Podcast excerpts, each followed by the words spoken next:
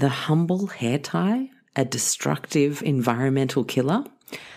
That's what we're talking about on today's Low Tox Life podcast. If all the birds could fly right now, as high as me somehow, they could see all the things I've been dreaming of. These wings of mine flutter inside, they shimmy and they glide, breaking forth, crack the shell from this clockwork life. Hello, and welcome to the Low Tox Life podcast. I'm Alex Stewart, your host, and today is show 285. We are closing in on 300 shows, people. I want to thank you for being here. Thank you for the reviews you leave online, the feedback. I really, really appreciate it. And nothing makes me happier than seeing the positive effect that our shows, whether they be around health or environment or sustainable brands have on your life. So please always feel free to share with me on Instagram stories at Low Tox Life is where you'll find me there. And uh, I love sharing them across and letting other people know how you went by implementing something from the show. So today we are talking about hair accessories. Uh, but it's a broader conversation. I have the founders of Koosho uh, hair products. So by that I mean hair ties, scrunchies, headbands, and a few other interesting things in the works. And it's one of those things, right? When I started writing about everyday household things like tooth floss or frying pans, uh, uh, the Teflon coating on your iron, uh, and finding people different ways to choose better products for our health and the environment. I went what 10 years into my low tox journey of writing about things before I realized that the hair tie needed scrutiny as well. And it just goes to show you can only know what you know. And it was about five years ago that I was like, hey, what is, what are these made from? And of course, it's a petroleum festival. So, uh, I wanted to find if there was anything on the market that was better than that. And then Koosho popped up.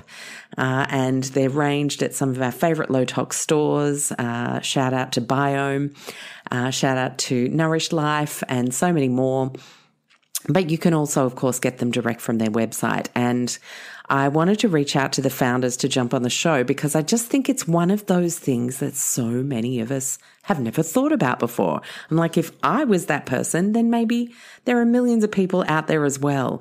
And so we're actually going to deep dive into what it actually takes to build a sustainable hair tie. Uh, it was a fascinating process to look at with bras a couple of years ago with Stephanie, the founder of Very Good Bra.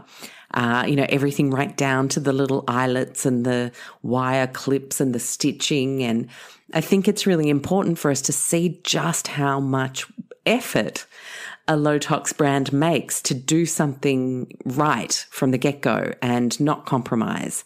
And so if you ask yourself, you want what now for a five pack of hair ties or a four pack of hair ties? Then maybe, just maybe, we can actually invest that money in that more expensive brand. And maybe, just maybe, we can look after them and not lose them every three seconds because they become precious, which is such a huge part of the low tox mindset shift, right? So I'm going to hook into that chat with the founders, Jesse and Rachel, in just a little minute. But as I do each week, we have some wonderful low tox brands that help you make your swaps a little sweeter and, lighter on the pocket. Uh, first up, a final reminder if you are listening live that you just have a few days left to make the most of these two offers. Number one is the offer from Block Blue Light, which is a fantastic 15% off the range for the month of May. You get the code LOWTOX15 that you can use at the checkout, and that will give you 15% off of the whole store. Now, these guys sell amazing red light panels, so 15% can make a really big dent in a purchase like that that's several hundred dollars. If that's something you've been considering lately, fantastic for inflammation, for mitochondrial boosting, anyone with chronic illness, chronic inflammation, neuroinflammation, this can be a very game changing product for you. But I just wanted to mention also another product that they brought out last year, which is called the BioLite Full Spectrum Light. And this is going to be perfect if you live you know, somewhere where you've maybe got a south side of the house or a north side for the northern hemisphere where it's a little bit darker and you do need to use lighting during the day, or maybe it's your small business office and you wanted to bring healthier lighting into your office space. The BioLite full spectrum light is the first biologically friendly lighting technology of its kind to appear anywhere in the world. So, what does that mean? It's the most advanced technology block blue light has ever developed. So it's the first day to night full spectrum downlight, bringing the outdoors inside with BioLite full spectrum light. So it has three modes to provide optimal lighting all day and all night. And by turning the light off and on again at the switch, it initiates the next mode for that phase of the day. You don't have remotes, you don't have Wi Fi, there aren't EMFs flying around to make this happen. It's just a simple off and on again from the existing light switch. Uh, it's a really cool product and I really think you should check it out. Uh, you know that I rave about their beautiful blue light free amber lights uh, and what they can do for the evening light in your home and what they can do to protect that natural rise in melatonin. Uh, this could be fantastic if you do need light during the day, but then you want that for the evening as well.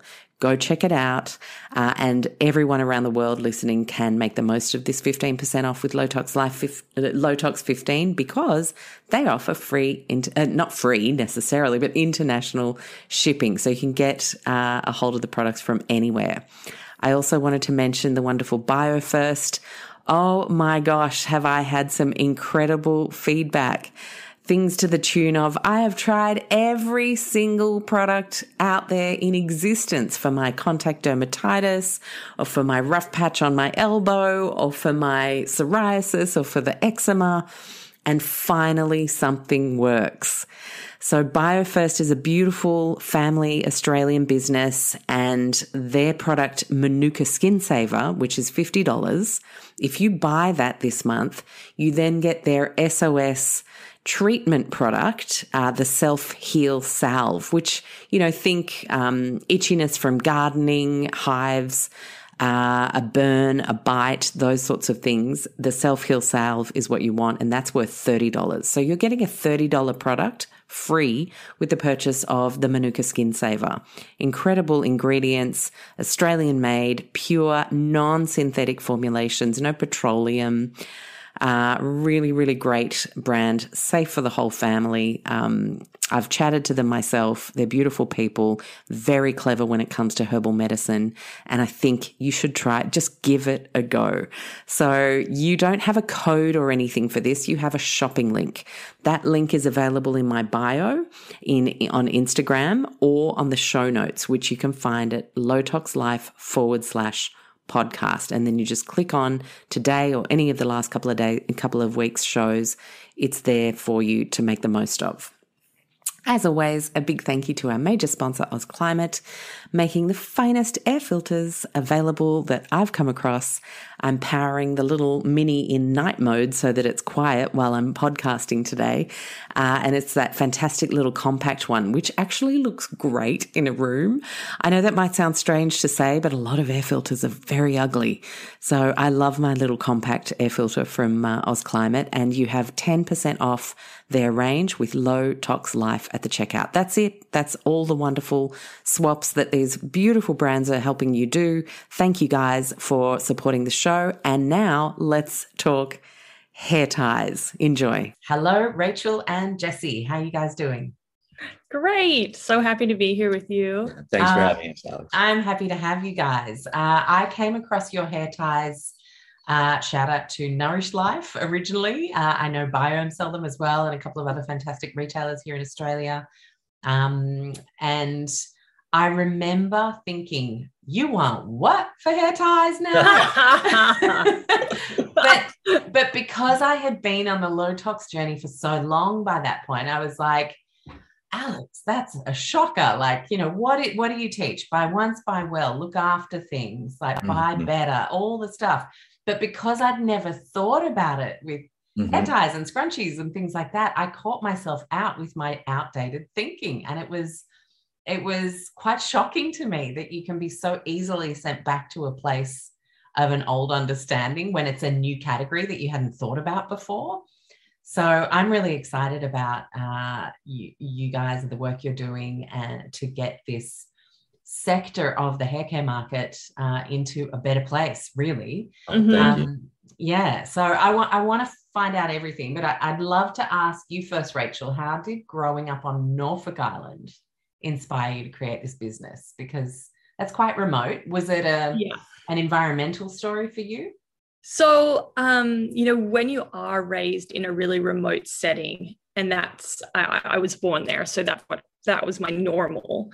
Um, and it's incredibly, you know, it's subtropical island, so it's very idyllic. Like it, it really is incredibly beautiful. And because it is so remote, it is still thankfully very pristine and untouched. It's not super developed per se. We've got a lovely town, but there's a lot of nature, untouched nature still, which is which is all around you. It's not like packed um, residential areas. You literally like from my home, it was a rolling valley into the ocean.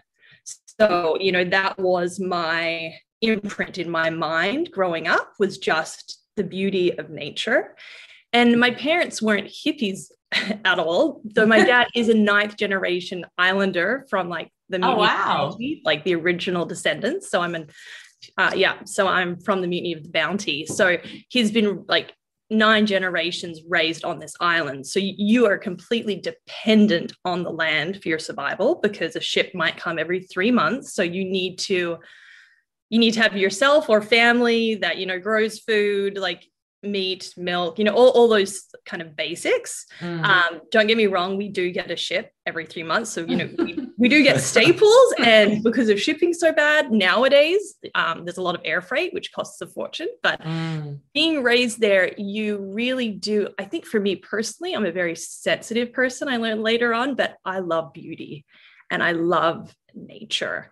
And it wasn't something, you know, like I did plant trees when I was young and things like that, but really it was just the the kind of the health of like when things are stressful, even as a kid, just to be able to sit in nature or under a tree and just feel that sense of peace, um, belonging, acceptance, all those feelings of like healing that was just within me from a very, young age.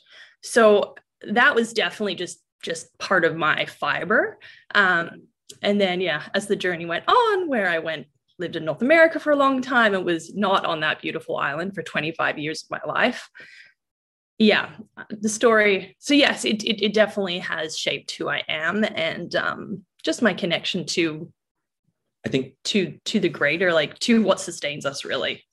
And and also the interconnectedness of it all. How Yeah, on Norfolk, yeah, definitely. Like if you don't ca- take care, like it's amazing when you go there, everyone really takes care of their property. Sorry, I, I should never make a blanket statement, but as you drive the streets, everyone's home is so well looked after. And it's because there's no like municipality that's cleaning up your garbage or cutting the lawns out. Like you really have to look after it. And if you don't, things grow really fast there. So the woody weeds will take over, or like nature will take, like you need to maintain that that balance within your your land which is really keeps you really active but like for example our garbage if you like single use plastic is a major problem there because we don't have like a city you know type of recycling Yeah, there's no recycling van that's going to come pick it up. Mhm. Totally. So we it's still even now we're constantly trying to perfect our garbage solutions. Like we we do ha- um, air like we have air freight off so many things that just cannot be properly recycled to bring to Australia, which is a massive cost for us. Mm. It's over a million dollars that our municipality has to pay in shipping Yeah. recyclable materials off Wow. it's insane. So we're constantly looking at solutions like can we remelt down the plastic, which is really exciting to make like fence posts and all different ways to reuse.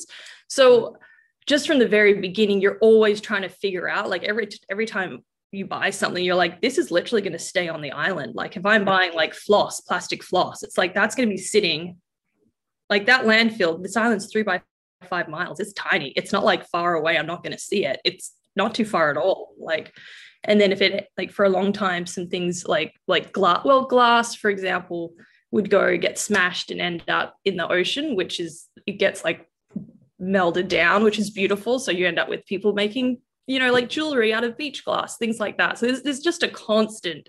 You never let go of that thing you buy. You'll see it again. So Yeah, you become yeah. very aware of consumption and waste. There is no away, right? Yeah. Mm. well put. And- yeah. Yeah. Well, and because like in the city or in a big country like Australia, you hear there is no way. And most people would be like, yeah, but I still really like that. So I'm going to Yeah, go ahead yeah, and buy exactly. that. But in Norfolk, you, know, you just, how small did you just say? Three by five?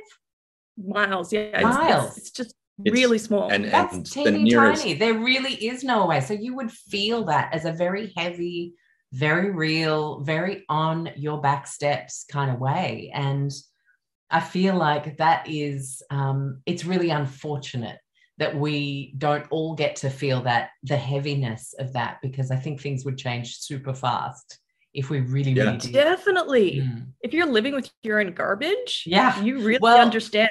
I mean, look at the awesome Rob Greenfield, who I've had on the show a couple of times.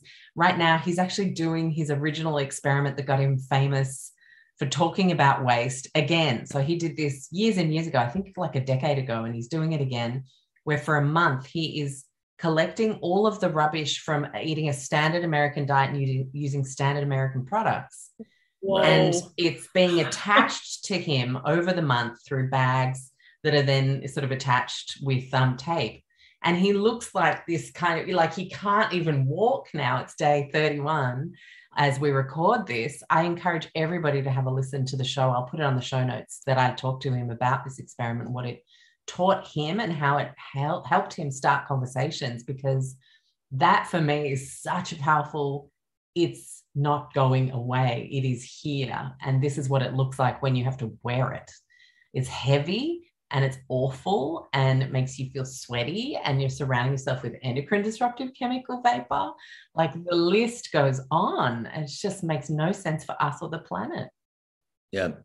It I mean, I think one of the the advantages of growing up on Norfolk or living on Norfolk, but any small community is you like you got to see your waste, whereas most of the rest of the world, the Western world especially, exactly. we kind of hide it behind a curtain and Mm. and you so you you lose you you disassociate. You you completely disassociate yourself from what you're creating in your wake effectively. And and i think that was you know that's such a founding part of who we are as people just all, you know i've been fortunate rachel and i have been together for 20 years. I've been going to norfolk that time. We've lived there on and off. And, and you see how really it's such an advantage to viscerally see the waste you're creating just like what you're describing because it really makes you stop and think about everything you're consuming you know and and you you look around and, and everything you touch i mean it's something as small as a hair tie is is creating waste. And all of that compounds and adds up. And to have the ability to see it firsthand i mean it it, was yeah it's a real shocker really. Yeah absolutely. Where did you grow up jesse? I'm from vancouver so the west coast of canada. Um, also a really beautiful natural habitat but you know advantage of having landfills and people that truck away your garbage and your recycling we have a very progressive recycling program on the west coast in canada but um, i would say that i grew up quite disassociated from the waste i was creating I, I think that for sure happened i mean we'll probably get to it a little bit later but there was we had a real kind of aha moment that found that helped us create this company um, Rachel and I uh, were working in kind of career jobs. Rachel is a designer. I'm uh, in sales marketing as a background. Uh, we were in our late 20s and just decided things were getting a little too real at the moment for us, and we wanted to step back and see more of the world. And so we we sold everything and we uh, we bought a one way ticket to Asia and and just kind of traveled overland wherever you know wherever kind of the path led for for a year. Um, and one of those early places, we ended up in uh, Indonesian Borneo, but not in a tourist hub, and actually an incredibly industrial city where we were approached a few times by locals saying, "Why on earth are you here?" Mhm. we were trying to go see the orangutans, but we took We were doing it on a- on a severe budget. yeah, we took the, yeah, the back door route to find Yeah. them. Love it. Love it. But one of those locals owned a recycling plant in this town in Borneo, and he spoke English and he took us under his wing for the week or so we were there. And he gave us this behind the scenes look of this town. And what he really impressed upon us is I mean, the waterways were so polluted and everywhere it was polluted. But what he really impressed upon us is so much of this waste that you're seeing is is the is the aftermath of western consumption. This is not mm-hmm. necessarily products being made for us here. These are products being made to ship overseas and this is the detriment that's left in behind. And so it was this kind of behind the curtain moment for us where it's just i mean you can have that in so many different ways but for us it was just it was such just a, so visceral. It was so sad because, like, I, I think it was just the contrast. We'd gone to Borneo to go and see the orangutans. As we Mm. flew over, we're going over all these palm plantations, complete Endless, deforestation of natural habitat. Yeah. And then we're like, and then we arrived. Was it Banjarmasin? Is that the Yep. name of the town? And I just didn't expect it, but it was an industrial hub. And it was Mm. just so filthy. Like we'd just been, had we been in India already for three months? no no but it was just so um it was so filthy like there was just nothing it looked like there was nothing in place like us our streets are all cleaned there was nothing in Mm. place and i was just like and then when and then when we just chatted with him more and learned that there was nothing in place that's why he set up this recycling depot because he was selling he was selling the plastic yeah yeah, so there Yeah. was so much waste. He had built a huge center there, thank God. Um, Mhm. But it was just right then. And then when we were looking, you're like, this, they're living in my garbage on the other side of the world. And I get to pick this pretty plastic, clean thing off a shelf in a well lit store. And I think I've got myself something. And I was just like, this is so disgusting. You know, it's, so just- crazy, isn't it? I, I I I had a similar aha, um, but it wasn't around recycling. But it was. I'm from Mauritius on my mum's side, so another teeny tiny island, not quite as small as Norfolk, but pretty small. Yeah, Yeah. yeah, yeah. And I grew up with the benefit of pristine beaches and an incredible childhood um, where Coke bottles like were returned to the shop and then refilled and all that kind of wow. you know, those systems that were in place Great. were amazing. I mean, you know, not that we want anyone drinking Coca Cola, but as long as you were drinking soda, there was a plan and there was no waste around it. It was all glass and recycled bottle tops. And um, then stopped going quite as often. You know, you start having to pay for your own ticket. Mhm. And, Understand that well. And uh, I was there with my son six years ago. Uh, we were there for my cousin's wedding. It was beautiful. But we, one of the best things that happens is someone in the family says, "Why don't we take a boat for a picnic?" And everyone puts their hands up who wants to go, and you start packing the food, and you get on the little the speedboat, and you head out in the middle of the Indian Ocean to one of the little islands, and you set up camp for the day, and you know, beautiful, stunning. And my childhood memory of that is beautiful, stunning, pristine. But here I was as a 40, 40 41 year old woman, uh, and frankly shocked at the amount of plastic. As you, you know, that way where you kind of look at the landscape and it's okay, but then you put a little close up on the sand and you're like, what's that little blue fleck? What's that little red fleck? Oh my gosh, that's a broken down plastic Coca Cola lid in tiny little pieces, fishing nets. And then you start to see everything. Then you start to see like a toilet lid.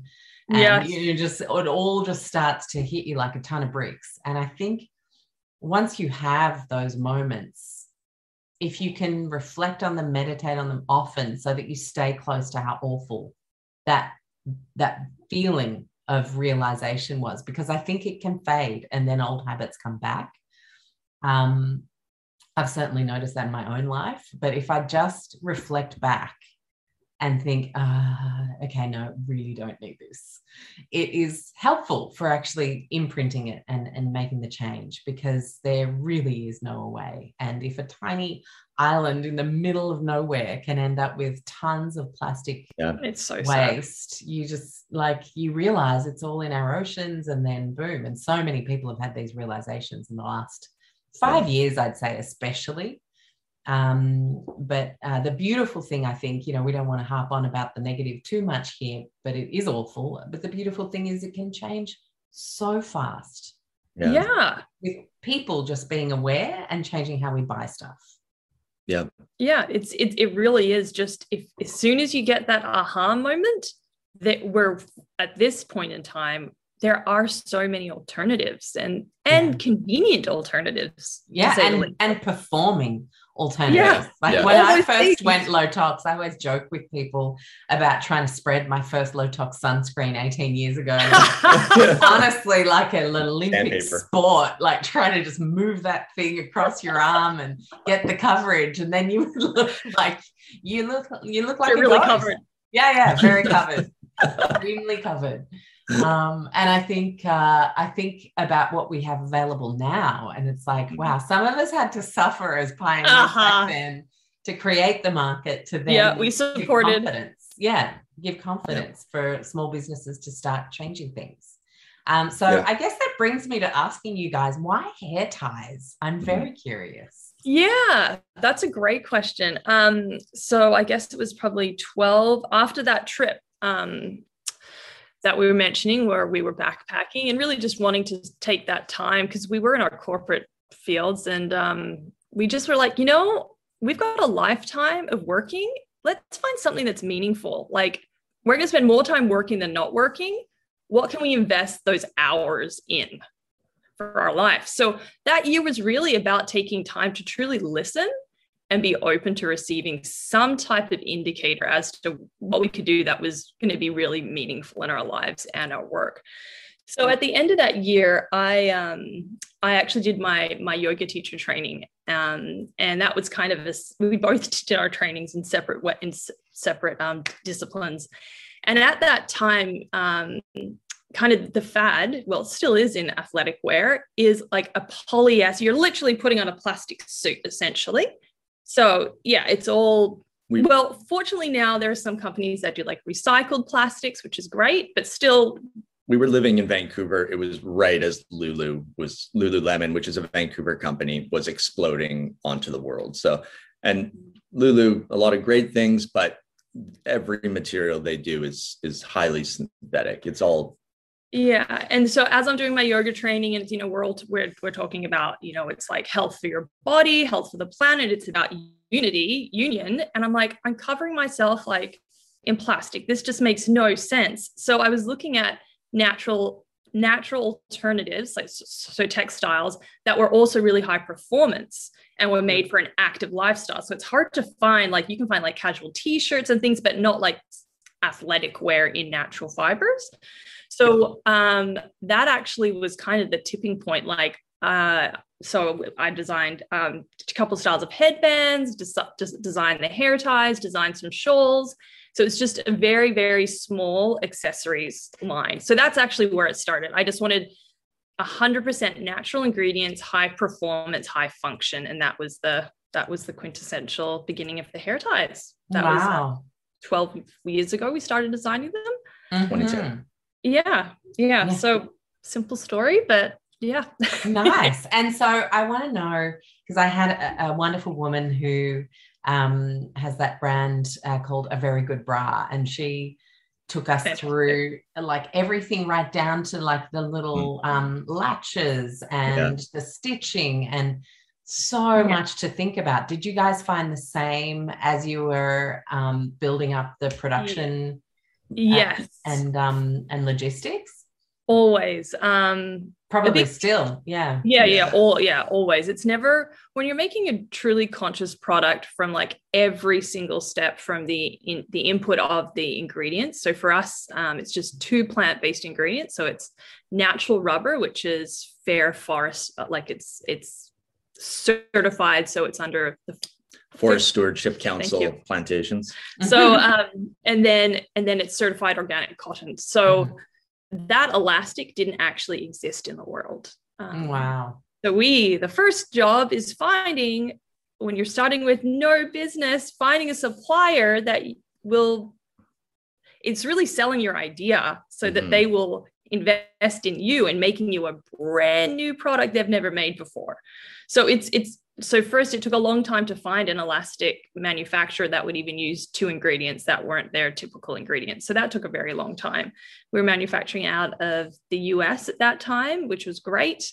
Um, so then we've been through a million renditions. So we started like elastic comes in weaves and um, knits. So then we're we were doing a woven elastic for years. And we switched to a knit and then there's ways of it, it just goes on and on from the construction of the label? How does it under do you want to yeah no i mean there's it's just very detailed. One of the earliest pieces of advice we got and i don't know why but it just stuck. It, and we it's been a bit of a mantra of ours ever since is somebody that had started a business said simple is hard enough. And it's something that we come back to over and over again and you think a product like a hair tie is simple. Um, what your friend is saying with the bras, where there's probably a lot more working oh, yeah. parts.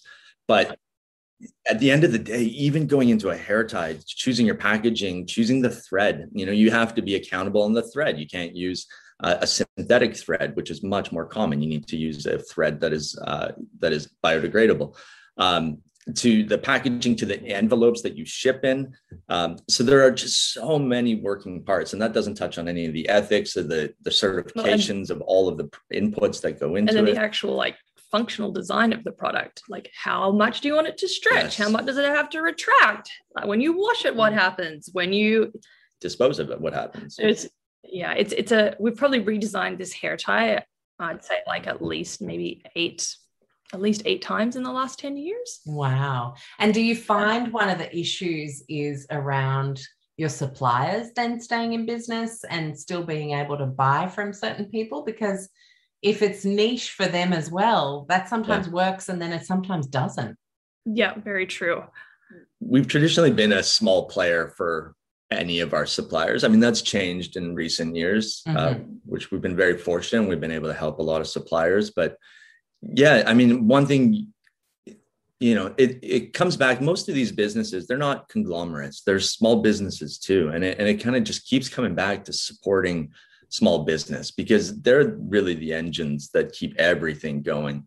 Um, and yeah we've unfortunately had businesses that were great partners and you know we did everything we could to to be a great partner to them but still market forces had them close. And and i mean it's the nature of business. You have to then learn and adapt. And you know that first instinct is always panic and like oh my goodness it's over mm. it's over. And then no you kind of lay out your cards and like okay here's what we can do. And you know we learned early in this is always have a plan b you know yeah. always always have not that we b. have it all the time but you run for that plan b yeah yeah I mean, there there's a lot of moving with with manufacturing. manufacturing. It's yeah. it can be highly stressful. Mm-hmm. Um, and also for us, there's not a lot of choice, which is really different because like mm-hmm. we do, like we don't want to. One of our just personal things that we're not wanting to do any business out of China, and um, this type of product, almost all of them are made in China. So your options for suppliers is like okay now we're down to like 0.1% of like so to find them is a big challenge and then the price is way higher straight from the beginning. You're going to be so our starting our starting price and our ingredients that we use is just like a completely different product. Yeah, exactly. Not comparable. And so where is it produced? So we've got two lines being produced in two places.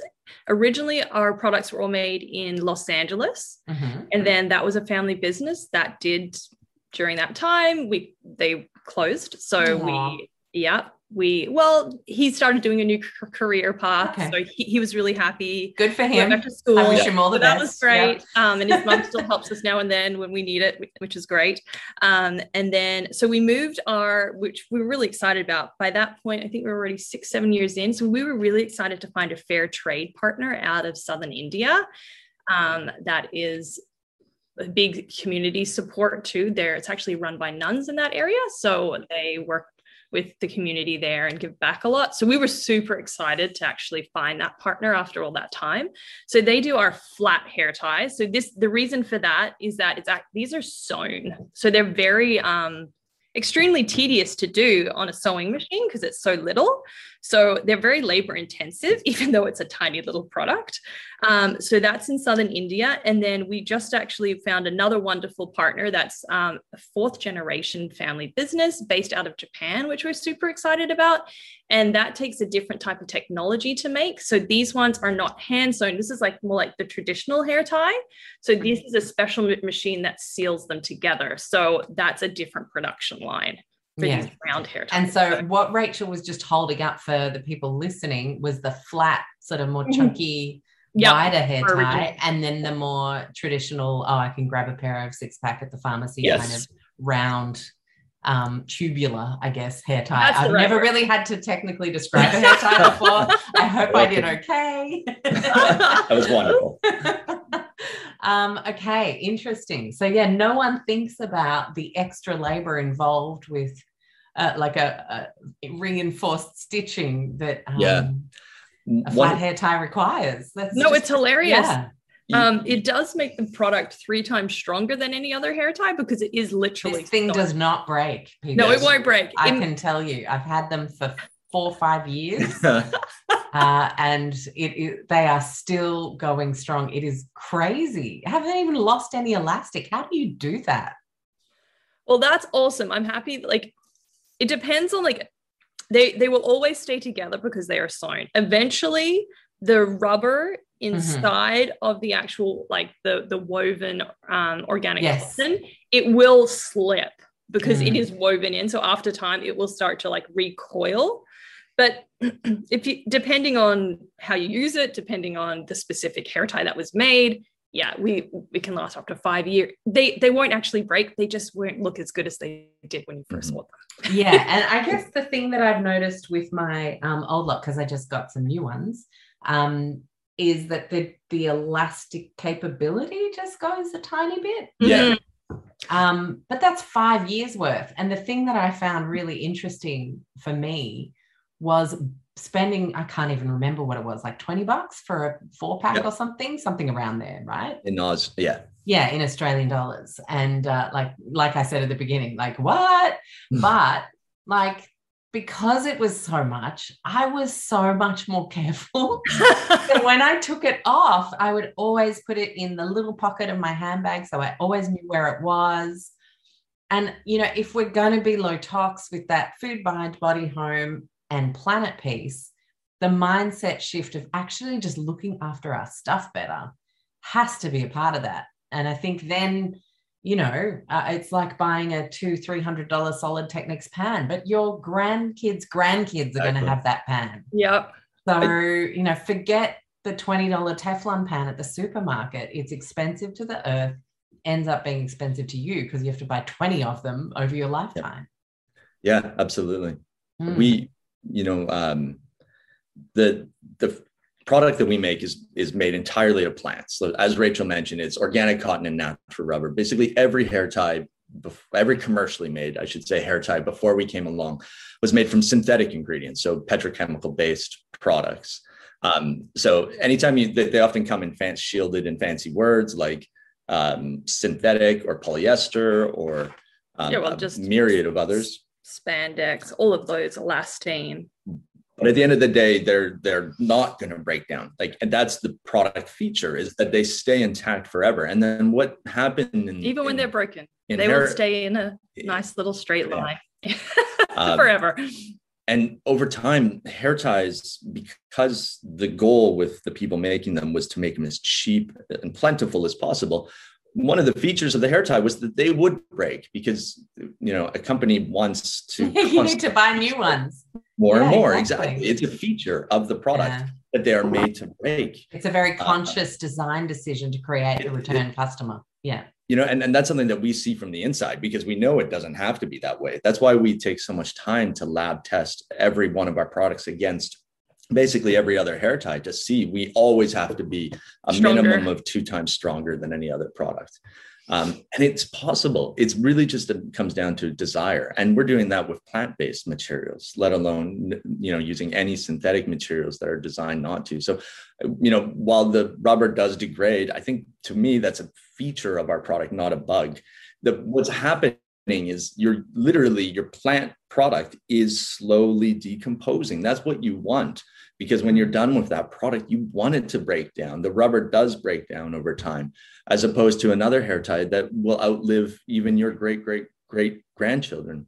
Yeah, um, that's it. You know, even though it lasted a tenth of the time in your purse. Exactly. And on your head. Yeah and one of the greatest like the most enjoyable things about what we get to do is the conversation starter that this product does I, mm. I, think that's mm. really it's like a gateway to a whole new world is if you stop and think about your hair tie all of a sudden and like that's such a tiny thing in your world yeah well one of my first blogs was on tooth floss Yes. And like it exactly. got shared and retweeted, and dentists around the world were like, oh my gosh, thank you. And yes. I'm like, wow, tooth floss did this. But yeah you know, everything matters. Yeah. Yeah, no, that's a great I one. I mean, just like tooth floss, I, I, would say a hair tie is one of the most ubiquitous products on earth. Mm. You know, when you think about the amount of people that need a hair tie.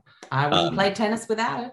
Yeah, um, and, and, if you start to watch for them, it's kind of like your and uh, your story earlier about the island in Mauritius. Like, you know, if you start to look down on the ground, you'll you'll start to see them everywhere. And if they're on the sidewalk, if they're on the pavement, inevitably, you know, rain's going to come, wash them into a storm drain, and I mean that's the story of that product. Um, so it's it, it is it's a very small product, but it becomes symbolic of so much more. Like if you look twice at a product as simple and small as a hair tie, what about looking at every other product you're consuming on a regular basis, like floss?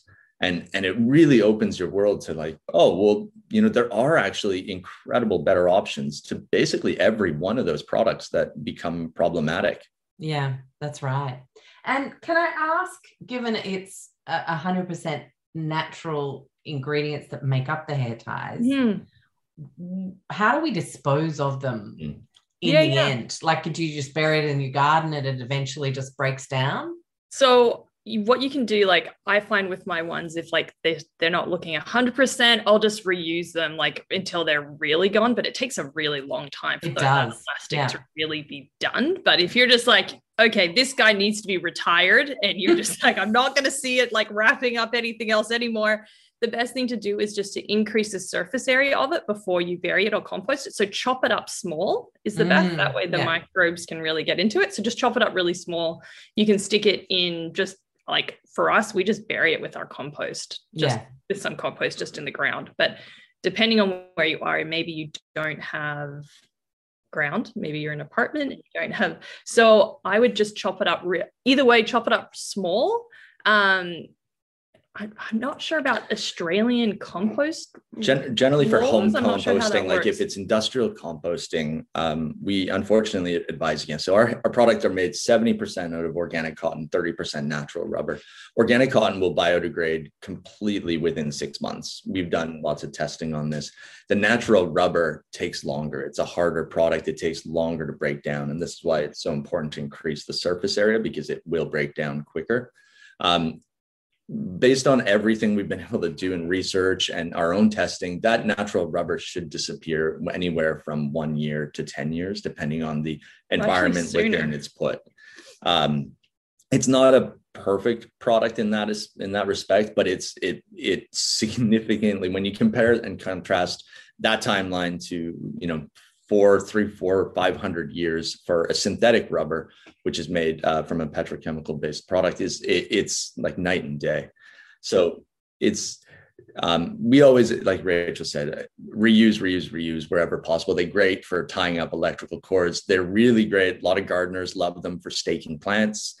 Um, there's there's a lot of ways you can still reuse a very unsightly elastic if it gets to that point in in really great ways before you eventually do retire it. Yeah, I love that idea of like um just tying. You know, you could even cut it up and just oh, tie yeah, just, a branch like to plastic. a stake to keep your little tree. Yep. I've got a little baby orange tree growing at the moment. and keeps wanting to go every which way but up. So, so you've given me an idea for my favorite colored headband hairband that has um has carved it recently. Um, that's Give perfect. cushy. Yeah. Mm. And Yeah. again, that's the mindset, right? What else could I do with this instead Yeah. of, oh, it's done, it's old. that's Yeah. fun for me like i really like i'm always wanting to we, we don't have a specific place but i want a specific place on our website that's like what is your Koosho hair tie doing now you know like to me that's so fun it's like oh, like those articles about like, um, you know, past act- childhood actors, like where are they now? That makes me so Where are they happy. now? and then you can have like this gorgeous picture of like Right. all brand new and fresh, and then like you know just looking different, still tell an endearing story. Oh, totally. Yeah, yeah, Yeah. I think it's just so fun. People are fun so with that. creative, and there's a million ways to use an elastic. So it's, it's Mm. just it just helps you think, oh yeah, I didn't need to buy something new. I can just reappropriate. Mhm. I think problem solving, like being like zero waste or just being mindful, it's all about problem solving and reappropriating. So I'm always looking for ways to do that in all parts of my life. So it's always fun to see other people thinking, oh, I can use it for this. You're like, yes. Mm. So yeah.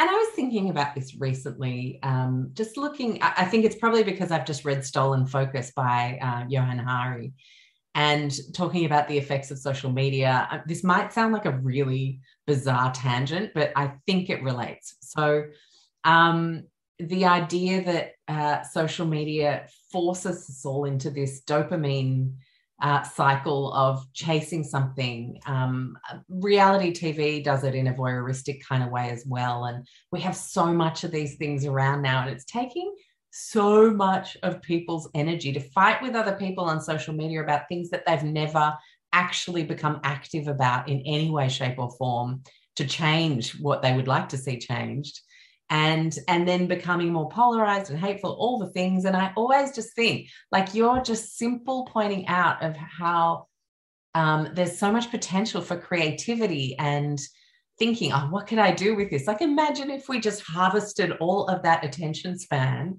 into this kind of stuff instead. And it's so lovely and caring and conscious and much better for our nervous systems um, and therefore for our focus. Like we could get some pretty cool stuff done. Mhm. Totally. Mm. Yeah. It's it's a yeah, You've got to be so mindful. Yeah, it's just yeah. being it's just consciousness. You just have to be like it's it is really intense time. There's so much information. Um and also the norm, unfortunately, this norm is not being conscious. So it's it's you're constantly having to remind yourself like okay no don't get tranced into that. Okay how do i feel in my body? Like what is yeah true to me versus what is being pumped in my face. Yeah so yeah i um that's one thing with our like Koosho community and like any conscious brands. Oh you just get to be and the community is just so beautiful you know? It's people really wanting to live mindfully um, do their part. You know it's a very hot hot centered way of um, living and being and and creative. We're problem solver. We're, we're really our minds are in the game. Like you're really trying to do your part while you're here. And it's just such a vibrant um, high energy like place to be. So exactly the more places you can share in those communities will bring you so much energy it's really really cool Yeah, absolutely. And can I ask just one last little question? The name, where does that come from? Hmm.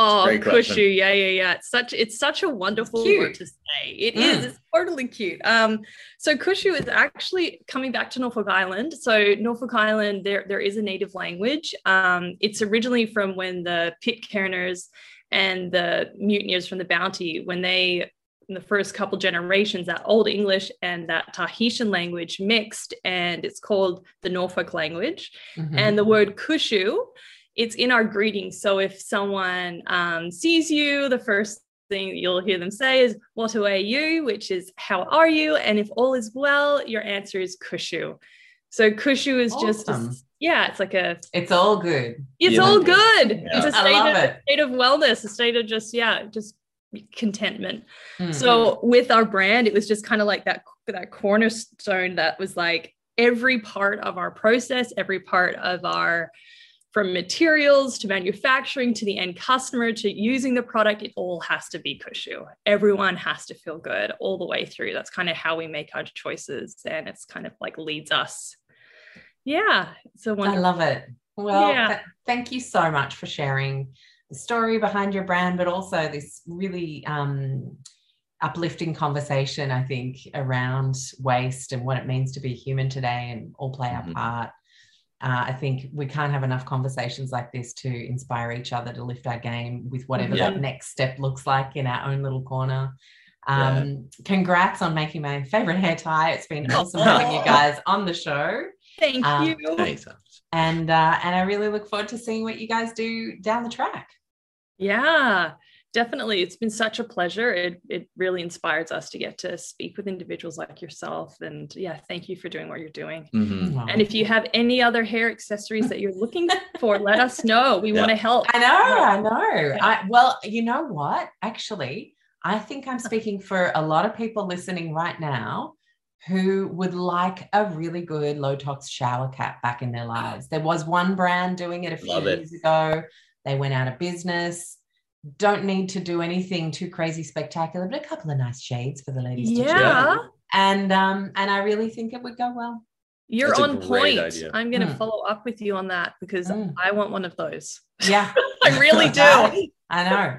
I hate it when little bits of my hair get wet and then you have to do the re Oh yeah. um, re blow dry midweek. No, thank you. So No, I'm- I'm with that's your next challenge. I love it. Thank you for that. I love it. Okay, the seed is planted. Perfect. You've heard it here, folks. We're actually Yeah. a business development podcast as Yeah, well. is like there excellent. you go. Thank you. Bye, guys. Have a great Bye. Thank day. you so much, Take Alex. care. Thank you. Bye, everyone. Well, there you have it. Thank you so much for tuning in today. I hope you enjoyed today's interview. And I want to remind you that you can come join me on social on Instagram at Low Tox Life, or one word, or my personal Instagram uh, at underscore Alex with two X's, Stuart, S T U A R T. On Facebook, you can find us at Low Tox Life.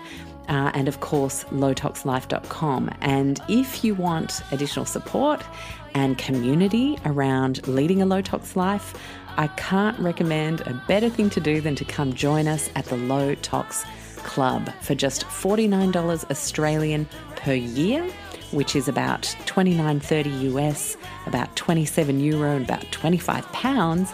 You get a stack of club member perks and the benefit of a beautiful private Facebook community. So check out the website lowtoxlife.com, hit the explore tab, and you'll see join the Low Tox Club as your very first option there. I hope to see you in there.